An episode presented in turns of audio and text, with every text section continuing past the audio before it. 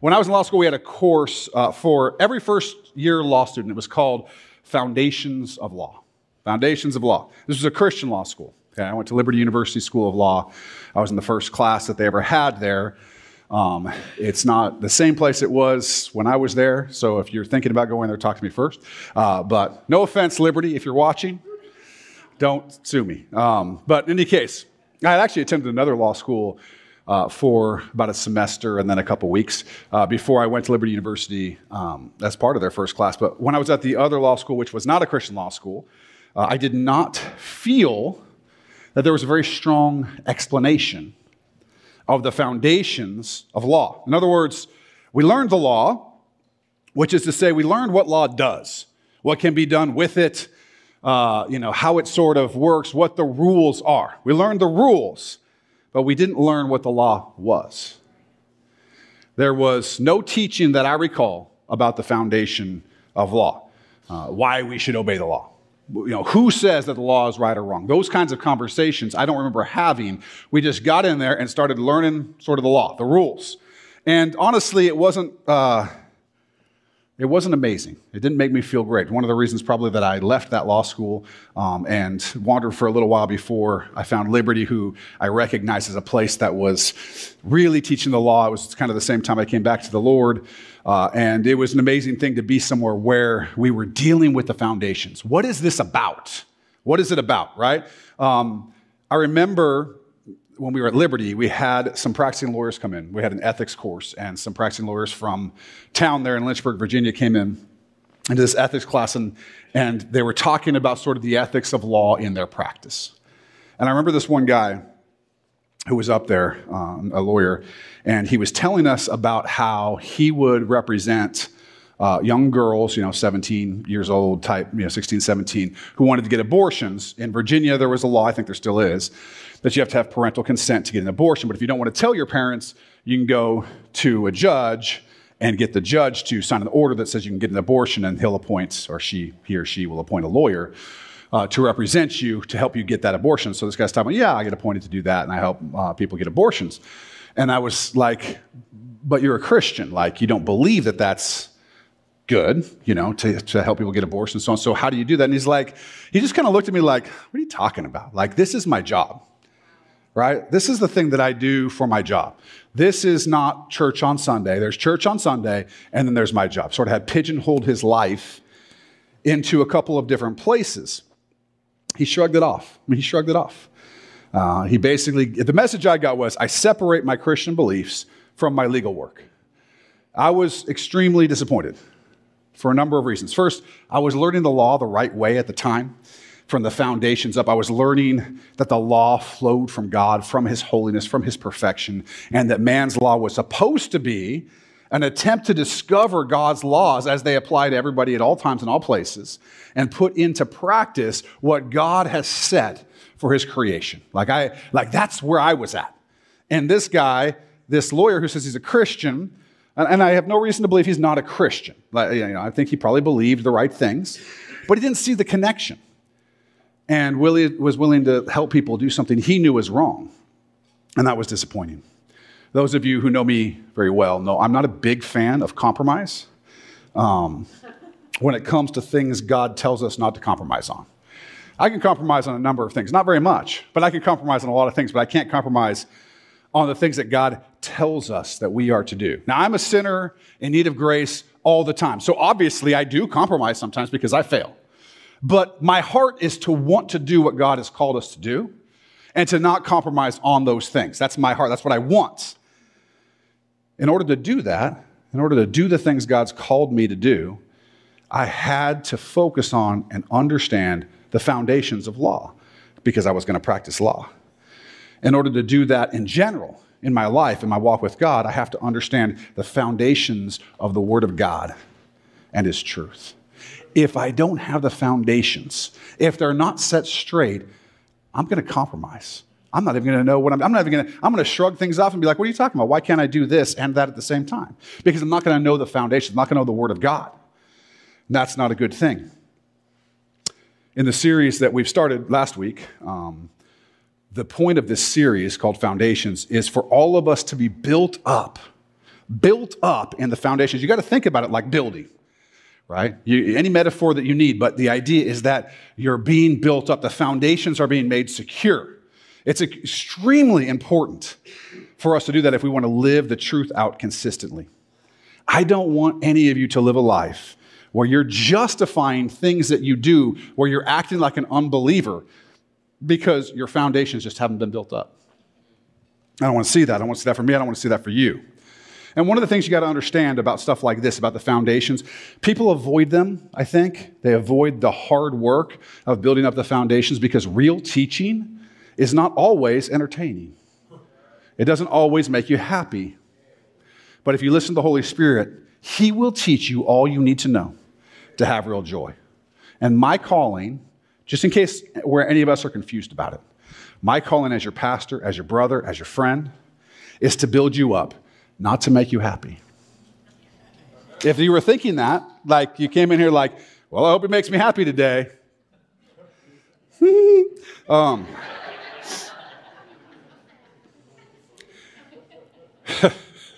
if you're looking for happy, you probably aren't looking for work. But to learn and to grow is work. It's work, okay? Some of you like to go to the gym and work out. Crazy. Um, the rest of you who go to the gym, go to the gym because you're looking for the results. You're looking for the benefits. You're not like, oh, I can't wait to be sore and not be able to walk up and down stairs and feel terrible. And that kind of, you're not thinking that part of it, right? You want to be healthy. You want the result. And so you go to the gym, some of you, not me, obviously. Um, some of you like to study and read and learn, like you like to do that, and that's a gift. The rest of us, the rest of whoever, we have to do it so that we can grow healthy in the Lord, regardless of whether we like it. I don't really care if you like it. I don't care. When I, when I was a kid and my parents would put food in front of me, they didn't care if I liked it. I, I am amazed. I'm just going to do a little aside here, okay? people and their kids, where it's like, oh, honey, you don't want to eat that? What? You paid for that food and put it on their plate. some of you are like, oh, don't talk about this. I didn't make my kids eat anything. Listen, it's why they're a disaster right now. Okay, no, I'm kidding. I'm kidding. It's not. But my parents, my parents made me eat whatever they put on my plate. I had to take some of everything. I had to put on my plate. I had to eat it. It didn't matter whether I liked it. It didn't matter whether I liked. Some of you like to eat broccoli and Brussels sprouts, and I'm not talking about with butter and cheese. I'm talking about just like you steam that, because with butter and cheese, you're just eating butter and cheese, right? Like, yeah, with some broccoli so you can feel like, well, this was healthy. It's not. It's not. Okay? But some of you like that. Bless you. You like steamed broccoli and Brussels sprouts. You are, yeah, good job. Okay? You probably like to work out or run. That's another one I don't get. Okay? Oh, you get the runner's high. Yeah, no. There's no runner's high what are these people thinking? I, I don't even know. Uh, okay, I'm off, I'm off base. L- listen. We got to get the vitamins though. So you got to eat the Brussels sprouts or the, or the greens, whatever they have to be. Sometimes you have to eat things you don't like because it's for your body to be in the right place. Sometimes you have to do the hard work of learning the foundations, of studying them, of memorizing them, of knowing them so that you can be healthy spiritually. You have to do it just like working out, does get more tolerable as you do it. It gets easier. You don't get as sore. It can even be enjoyable. I will admit, I've even been, I've enjoyed it before. The more you see the results, right? I mean, if you all real, thought you could look like me, you'd probably go every day. No, I'm kidding. kidding. People are like, I don't think that you look like you think you look. I haven't seen a mirror in 23 years. Okay, I don't, I don't look. But when you're getting the results you want, you actually like it more. Same thing happens with studying the Word of God. It may be hard at first, it may be work at first. It's harder than TikTok. It just is okay? It's harder than social media, it's harder than watching Netflix, things that we all like to do those things, but those are easy. They don't take a lot of work, they're passive. And studying the Word is active. When you're here on a Sunday morning and you're paying attention and you're thinking, maybe you're taking notes, maybe you're just taking notes in your mind, you're reading the, the Scripture. By the way, there's Bibles in front of you when, we when we read the Scripture here today. Uh, you can use those, it'll also be on the screen, but you can also take one of those home with you if you don't have a Bible at home. Please feel free to, do that's our gift to you. But not everything is ice cream and bacon. I wish it was. Okay? I wish it was ice cream and bacon on the ice cream. I would do that. I've heard that's amazing. But some things are broccoli and Brussels sprouts to you or to me. Okay? Sometimes you got to eat your greens. Some, sometimes you got to eat your greens. Now, if we have to do the work, we might as well do it together. And we might as well come in with the attitude that we're here to do it. And so when I do a series like this where I'm doing a lot of teaching on basic foundational truths, I know it's not as much fun as series on some other things, but it's so important. It's so important. In the last message, uh, we worked through a couple questions regarding what people think about truth right? We had this survey that was given by uh, Ligonier Ministries, does it every couple years or so for the last several years. They've put out this uh, survey of Americans to see where they stand on a bunch of different questions about God, about the Bible, about who Christ is, about morality, a bunch of stuff like that. And this came out, and you can actually look at the data and you can uh, identify kind of how everybody did. You can identify how uh, just evangelicals did, how evangelicals who go to church once a week, who go to church more than once a week, that kind of stuff. You can see that, and you can kind of see where people stand. How well do they know their foundational truths and beliefs? And so we did that. Last week we had uh, a message called The Truth About Truth, and we looked at a couple of the questions they had about issues of truth, objective truth versus subjective truth, and so on. This week we're going to talk about the truth about God, part one. I thought it was going to be one, but it's not. It's going to be more than one, this truth about God thing. So there are a number of questions about God that were asked in the survey that I want us to get to. Lord willing, we'll get to them today. So let's get into it. All right. Now, if you remember last week, they give a statement, and it's a true or false statement, but they give you five options strongly disagree, somewhat disagree, don't know, strongly agree, or somewhat agree, strongly agree. True or false, okay? These are true or false questions. Strongly agree or strongly disagree. One of those is the right answer. I don't know. You have a thought of this. I don't even know why people say that because they don't want to upset somebody, I guess. But in each case, there's one right answer. There's one right answer, okay? Uh, truth does not compromise. These statements are not, they're not nuanced. They're basic truths. A Christ follower who knows the Word of God and has studied needs to be able to answer every one of these questions, either strongly agree or strongly disagree, depending on what the question is, okay? And so when I talk about the results, that's all I'm to talk about. The right answer to the question is the one that we're to look at and see how people did on it. So the first question was this God is a perfect being and cannot make a mistake. That's the statement, true or false. God is a perfect being and cannot make a mistake. And we all say, true, right? Strongly agree. All right. It's the only right answer to the question. Strongly agree. We cannot more strongly agree with this one, right? God is perfect. He is holy. He is set apart. There's a reason we sang the songs we sang this morning. He is holy. He is perfect. He is set apart from his creation. One of the things we get a lot of, and, and maybe we'll get into another one of these, is people kind of like God is creation, this sort of pantheism or panentheism. That is absolute nonsense and unbiblical. God is not the universe. He is separate from his creation. He is set apart. He is holy. He is perfect. The Bible's in front of you. We're going to read a few scriptures. Uh, 1 Samuel 2, 1 through 2. And Hannah prayed and said, My heart rejoices in the Lord. My horn is exalted in the Lord. I smile at my enemies because I rejoice in your salvation. No one is holy like the Lord. For there is none besides you, nor is there any rock like our God. Deuteronomy 32, 3 through 4. For I proclaim the name of the Lord, ascribe greatness to our God. He is the rock. His work is perfect. For all his ways are justice, a God of truth and without injustice. Righteous and upright is he. 2 Samuel 22, 31 through 32. As for God, his way is perfect. The word of the Lord is proven. He is a shield to all who trust in him. For who is God except the Lord? And who is a rock except our God? R- rocks, the idea, it's immovable. It's perfect.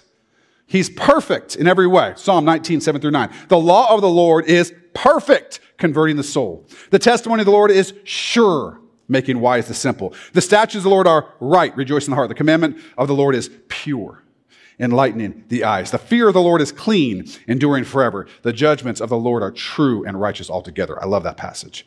God is perfect. He cannot make mistakes. That's a tautology, actually. To say God is perfect, he cannot make mistakes is just saying the same thing twice. If you're perfect, you can't make mistakes. If you make mistakes, you're not perfect, right?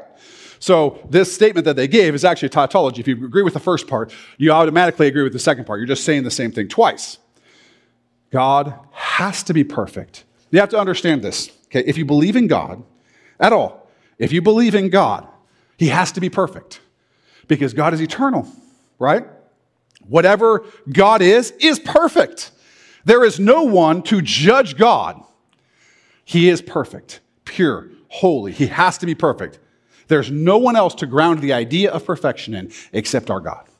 He is perfect, completely perfect, because He's God.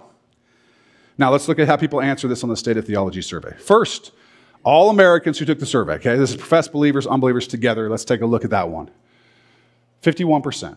So, to be fair, for a society that is rotten, as some people would say, it's not bad. 51% thought that God was perfect, does not make mistakes, so that's, that's good.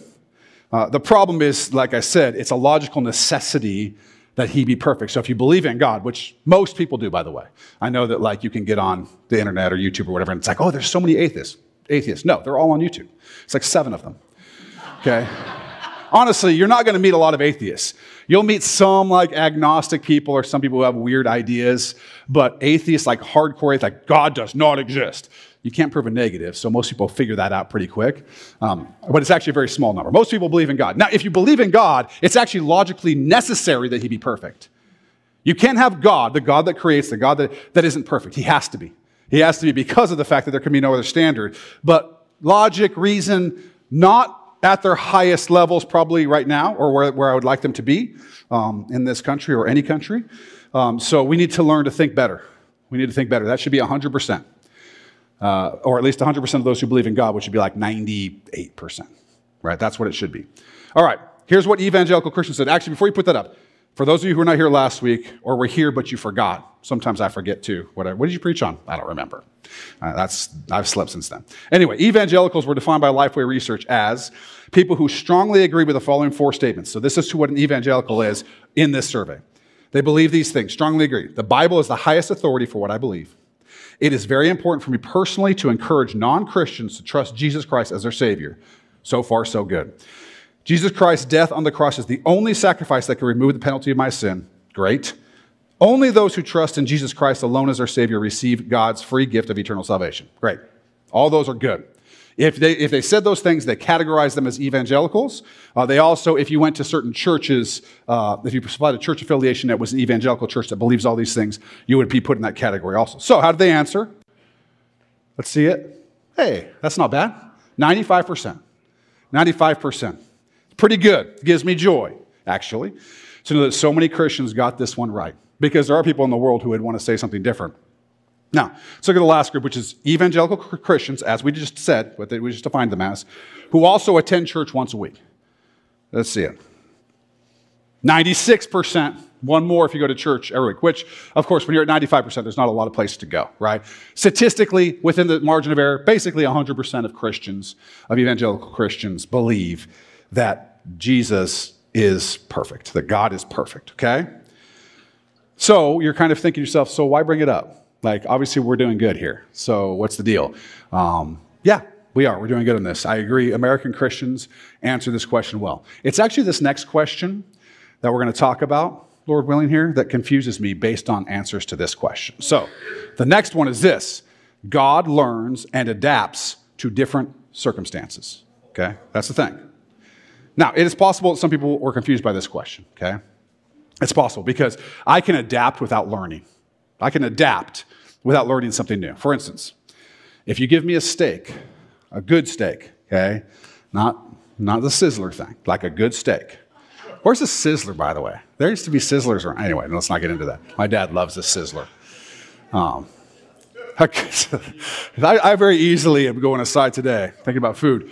A good steak, I'm not going to put anything on it, right? I'm not going to pour the A1 on that steak. I'm not going to put ketchup on it. It's a steak. It's a good steak, right? Talking like Ruth's Chris Steakhouse, which I've been to one time because we had a little book with the coupons that get you half off. I'm sure they love it when you come in with that. Uh, anyway, a good steak, no ketchup, no A1, nothing like that, right? However, if you put liver in front of me, and I'm at your house and I don't want to be rude, so I'm going to eat it, which don't do that. Please don't invite me over and give me liver. Let me just tell you now.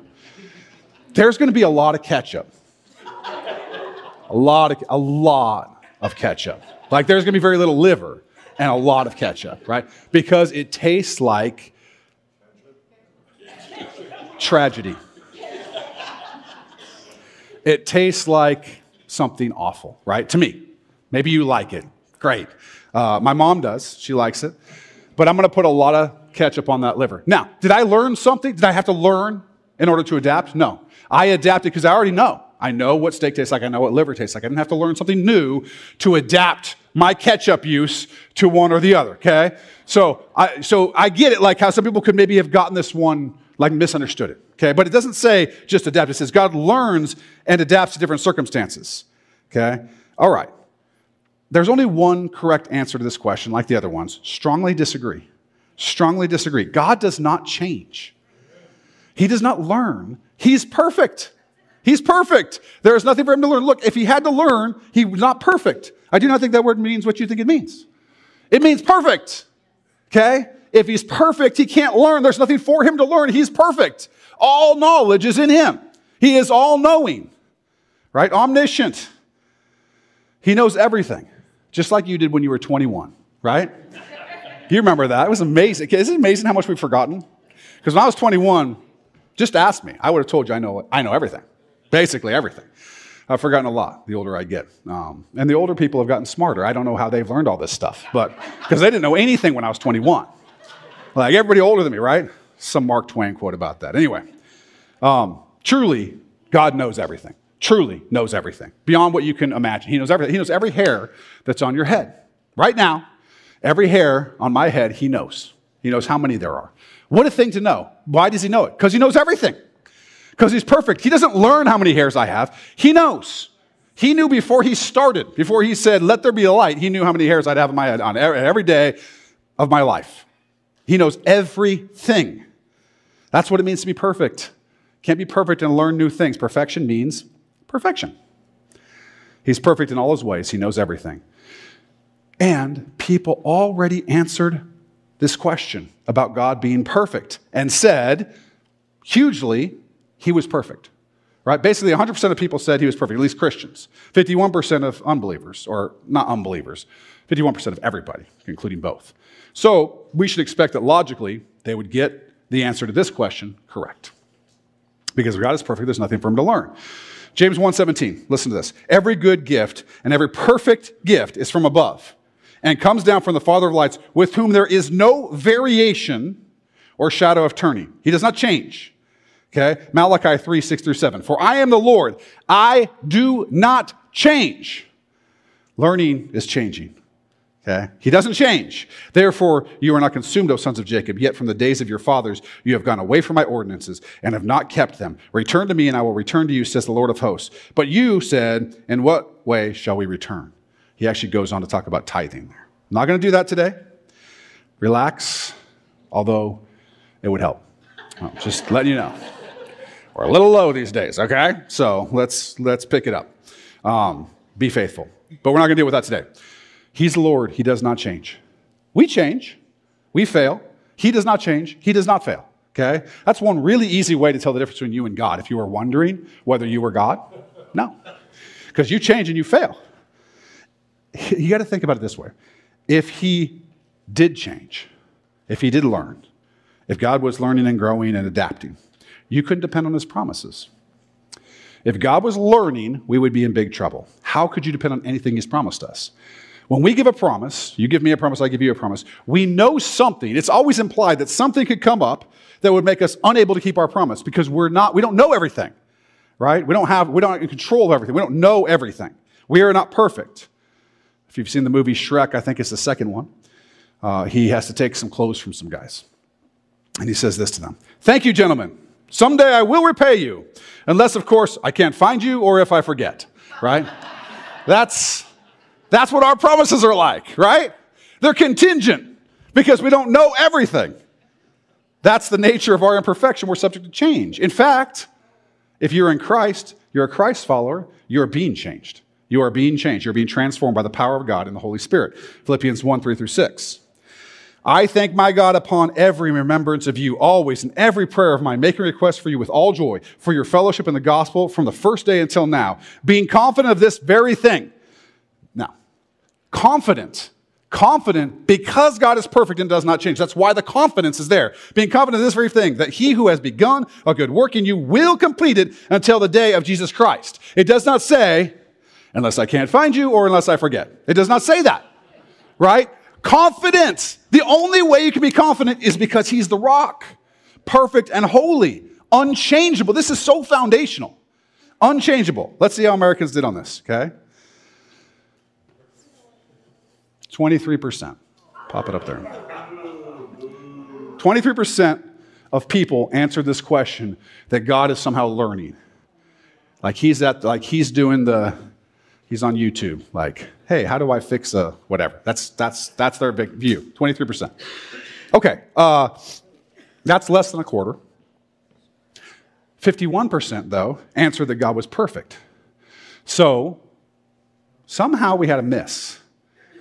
They, do, they don't understand what perfection means, or they did not understand the question. Either way, America, we need to think better, which is surprising, right? I mean, it seems like everybody's got to figure it figured out. Um, but at least evangelicals who believe all those things that are the fundamentals of the scripture of faith, who answered 95% correctly about God's perfection, they should get this one right. Let's see.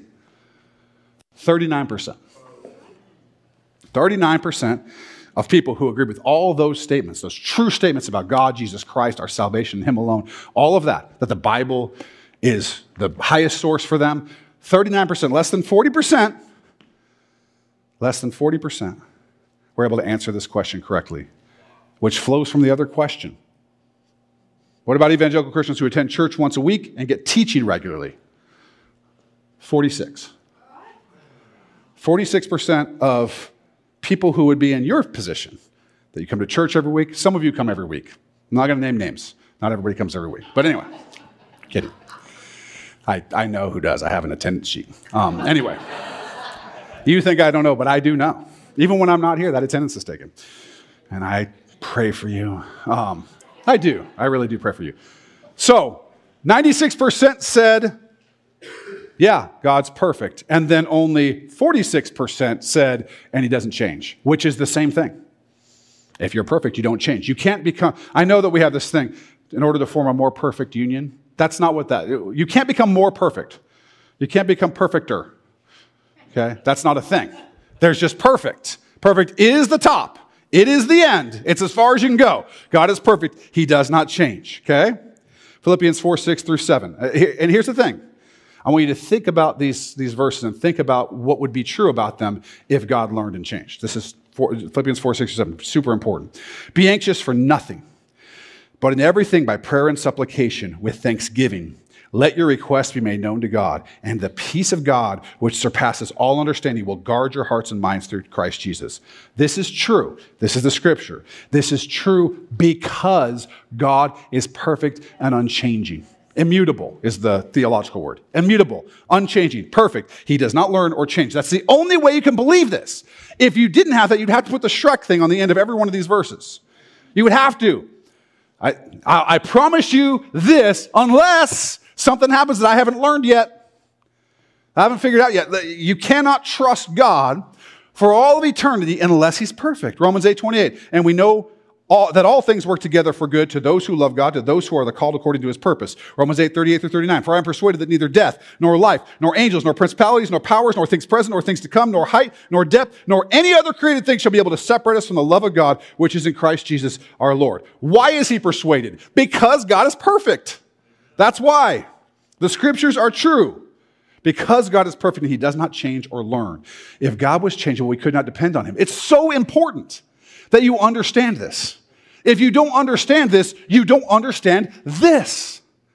You don't understand the scripture. I know that sometimes people get uncomfortable around me.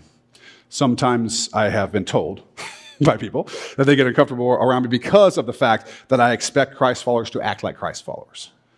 And because I have a standard not, I don't expect anyone doesn't sin. I sin, you sin. We have, we have an advocate with the Father, right? We confess our sins. He's faithful and just to forgive us our sins and cleanse us from all unrighteousness. We have all that. 1 John 1 9. But in, as a general rule, living a lifestyle of sin is not going to go well with me. If that's where you're at and we're hanging out, there's going to be accountability. It's going to get uncomfortable for you. And I know some people don't like that. But what that is, is God's grace in my life his grace anchoring me to Him as the rock, right?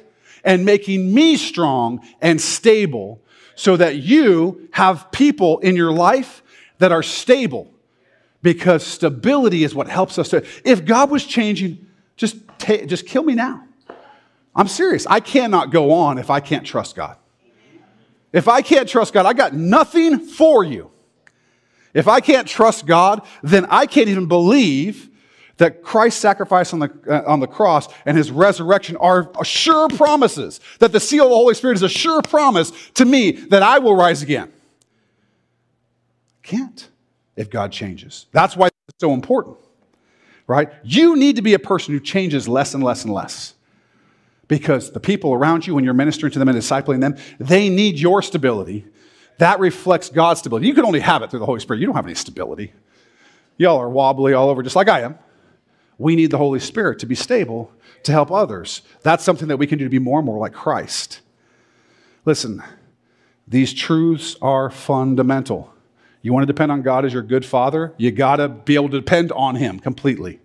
They're foundational to the understanding of the Word of God. They're foundational, foundational to understanding God. You have to understand what holiness and perfection are. You have to understand that God is set apart, separate from His creation, perfect, and holy. You have to understand that.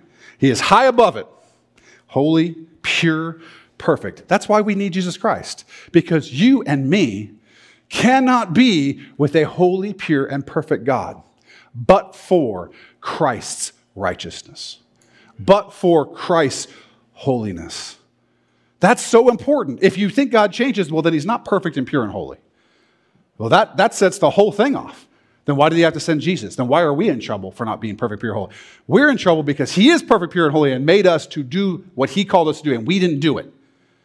Over and over and over again, we didn't do it. That's why we need Jesus Christ. And his death was to pay for our sins so that we could have his righteousness and be made holy with him. That's the whole thing. Like, all of it depends on God's perfection that he doesn't learn, that he doesn't change. We cannot get in this mindset where we think that these kinds of truths are unimportant to learn. We cannot follow Christ by simply trying to act a little better than our neighbors, which is sometimes what I feel like people think Christianity is.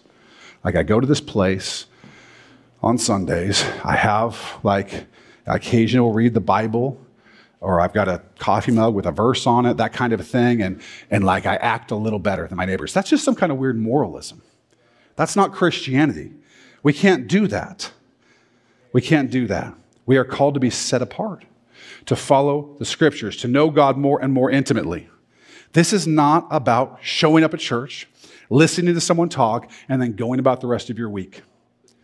Right? There's not a Sunday you and then a Monday you. That's how I perceived that lawyer was living. Assumedly, he went to church on Sunday and then helped people kill their babies on Monday. Right? That's what he was saying. Not only people, young people who needed better, they needed better advice than what he was giving them. These doctrines and teachings that form the foundation of our understanding of everything, you have to know them. If you don't know that God is perfect and unchangeable, you just don't know what's in store for you. You don't know that He can keep His promises. How do you know that the Word of God is true if God is still learning? I go, I'm going to go back and I'll take that out. But how do you know that He's kept it for us without knowing that He's perfect? It may seem like a small thing, that only 39% of people who believe all those things and go to church every week know that God does not change and learn. But these are the cracks in the door that let in all manner of evil. Do you really think that the incorrect beliefs we're going to look at later in the series, Lord willing, about moral issues like abortion, like transgenderism, and to be fair, now I feel bad that I said he should have been given better advice. Maybe that guy gave them advice not to have their babies killed. I don't know. I feel bad about that now. But anyway, for all, he helped him do it. So but the moral issues that we're going to talk about, the bad thinking on those, it starts here. It starts here. It starts with a little crack in the foundation. That's what we're talking about foundations. If the foundations aren't strong, perfect. The foundation, right? We talk about God as the rock. Jesus as the rock. He is the rock, the foundation. If there's a crack, if we don't understand it, what creeps through that crack is all kinds of stuff. And all of a sudden you're getting separated away from who God is, and all of a sudden you're justifying things and you're living like an unbeliever and you're going, ah, oh, I don't know. Yeah, maybe he's maybe he's learning. Maybe God's learning things, right? We can't become a people who see Christianity as just a general way to live life instead of a radical and complete rejection of the world because God's perfect. It is a radical and complete rejection of selfishness and pride and sin. Understand this if you're a Christ follower. Listen, it is a radical and complete rejection of those things. That's what it is. It is a full acceptance of Jesus as Lord, as Savior, as friend, as the rock on whom we fall. It, you have to be there. It's to be separate, to be called out, to be completely different, to be holy, to be free, to be joyful, to endure trial and hardship and persecution with joy and peace. That's what it is. To be strong, to be united, to be redeemed, to be loved, to be cared for, to be drenched in the affection and grace of God, the creator of the universe. That's what it is. It's not, I act a little better than my neighbor and I've got a verse mug. It's not those things, it's radical. It's a complete change of who you are. And to experience that, we must use the mind of Christ that we have as Christ followers. According to 1 Corinthians 2:16, this is what it says, "For who has known the mind of the Lord that he may instruct him? But we have the mind of Christ." You have the mind of Christ, the mind, use it. This is not just a feeling thing. Christianity isn't like I feel good. I, got, I, I know people who their religion is all about feeling. Yeah, I feel good. I go on a hike and I sort of feel God there. Great, He's there. He'd probably like you to be in church, though, right? He's there. I'm glad you feel good when you see creation. I do too. But that's not that's nothing to base your life on. That's meaningless. What have you paid for that? Nothing. I just feel good. Okay. That's probably worth a lot then. Your religion. No, you got to use your mind. You got to know things. I didn't say it was easy. I said it was glorious. I didn't say it would be free. I said it would set you free. I didn't say it wouldn't hurt. I said you will not die. You're not going to die that second death if you're in Christ. But it ain't easy, and it does hurt. And it's not free. It's not a game, it's not a club. This isn't some show we put on on Sunday mornings. This is life and breath and hope and love and faith. You're not a Christian because you're generally a good fellow or a good lady. You're not. You're a Christian if you confess with your mouth the Lord Jesus and believe in your heart that God has raised him from the dead, according to Romans 10 9, right? Romans 10 9 through 10. That if you confess with your mouth the Lord Jesus and believe in your heart that God raised him from the dead, you will be saved. For with the heart one believes unto righteousness, and with the mouth confession is made unto salvation. It's what you believe that matters. Do you understand that? It's what you believe that matters. People, people think they're going to be able to go to, to, to before the Lord and say, Well, I didn't believe it was hard to believe, or I didn't get it, or what. No. You are held responsible for what you believe, for what you do with this, with your mind. What you believe will lead what you do. If you believe right, you'll do right. Right? Dr. David says all the time believe, do. What you believe causes you to do the things that you ought to do. When you do the things you ought not to do, it's because you're not really believing the things you ought to believe. What you believe matters. Because what you do isn't going to save you, can't save you. Ephesians 2 8, for by grace you have been saved through faith, and that not of yourselves, it is the gift of God. Right? You can't do anything that will save you. What can you do? You can believe. For by grace you have been saved through faith, your belief in Jesus. That's why what you believe matters. That's why we need to think well. That's why you need to learn and study and read and grow. C.S. Lewis, in his book, Mere Christianity, uh, was dealing with the fact that people wanted to use the word Christian to sort of mean anyone who acted pretty well, even if they didn't believe what Christians believe. They couldn't believe those things, but they acted pretty well. Aren't they really more like a Christian? That idea is nonsense. It was nonsense then, it was nonsense now. This is what he says part of what he says. Far deeper objections may be felt and have been expressed against my use of the word Christian to mean one who accepts or believes the common doctrines or teachings. This word means the same thing. One who accepts the common doctrines of Christianity. People ask, who are you to lay down who is and who is not a Christian? Or may not many a man who cannot believe these doctrines be far more truly a Christian, far closer to the Spirit of Christ than some who do? Now, this objection is, in one sense, very right very charitable, very spiritual, very sensitive. It has every amiable quality except that of being useful. We simply without, cannot, without disaster, use language as these objectors want us to use it. It's what we believe that's important. What we do will follow that. talking about "Oh, isn't this person isn't this person much more like a Christian? You hear this from certain people on the political side who want to kind of go against Christians and, and get on Christians because they don't do enough, right? And it's true. Some Christians aren't charitable. It's true. Some Christians don't do what's right. But generally speaking, you know, like the educational system, the whole practice of science, pretty much every hospital for the first how many hundred years, uh, the fact that we that we even believe the things that are right that we believe, that's all come from Christianity. So they're sort of standing on the platform created by Christianity so that they can say things negative about Christianity while at the same time not accepting the Christ of Christianity. Anyway, it's a whole thing, right? But the idea is, oh, I'm helping whoever. So aren't I really more like a Christian than you? It's like, no, because it's not what I do that makes me a Christian. It's not what I do, it's what he's done. It's what I believe about what he's done. Acts 16, 30 through 31. And he brought them out and said, Sirs, what must I do to be saved? You remember this? This was the, the jail keeper. And everybody got set free. And the guy was going to kill himself because they were going to kill him. Probably worse than just killing himself with a sword. And he was about, and Paul's like, Don't do it. We all stayed here, right? And he's like, What in the world? Why don't you all leave? So he brings them out, and, and Paul, uh, he asks us this question to Paul What must I do to be saved? He realizes that they know. So they said, Believe on the Lord Jesus Christ, and you will be saved, you and your household. You got to believe, right? You got to believe. I ask you seriously and with my whole heart take the teaching of the Word of God seriously. There are plenty of there are plenty of teachings that are interesting and fun. I actually think all of them are. interesting. I'm one of those people who likes that stuff. But if you're not, eat your eat your vegetables.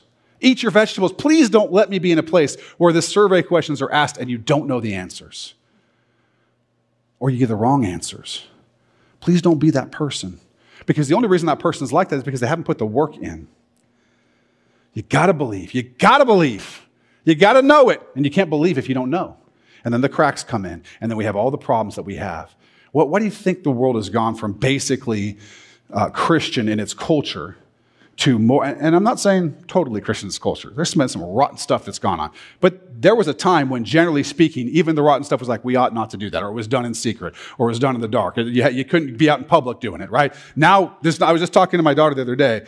When I, even when I was young, and I'm not that old, some of you are like, eh, pretty old. Um, like people living with each other who weren't married to each other was still like mm. they called it living in sin and it was it was looked down upon if the if the parents of that person who was living with somebody else they'd be embarrassed to talk about it right? That's not even a thing. Now if you said oh you're living in sin people would be like what are you talking about? Or they'd laugh at you. Completely accepted. Completely accepted in culture something that even when i was young wasn't. And certainly back a few decades before that it was real bad. You did not do those kinds of things right? The culture has moved. Why has it moved? Because generally we don't think well and we don't know our foundations. And so people are calling themselves Christians now who don't even believe the basic doctrines of the faith. Progressive Christianity, for instance. It's craziness. I'm asking you, take the teaching of the Word of God seriously. It will transform you. The Word of God will transform you. The Holy Spirit will transform you. He's your teacher, right? We, we teach each other, we do all that, but the real teaching is the Holy Spirit and what He's doing in your heart. And you won't get the answers wrong when it really counts, because there are times in life where it really counts to know these foundations. I actually had four other questions I was going to go through on this, uh, but they're going to need to go until next week uh, in part two of at least two. I don't know, there may be more of this uh, truth about God stuff. But one of them is people, the question is was Jesus God or just a good teacher? And you'll see what they said about that, which is bumtastic what they said about that. All right, let's pray.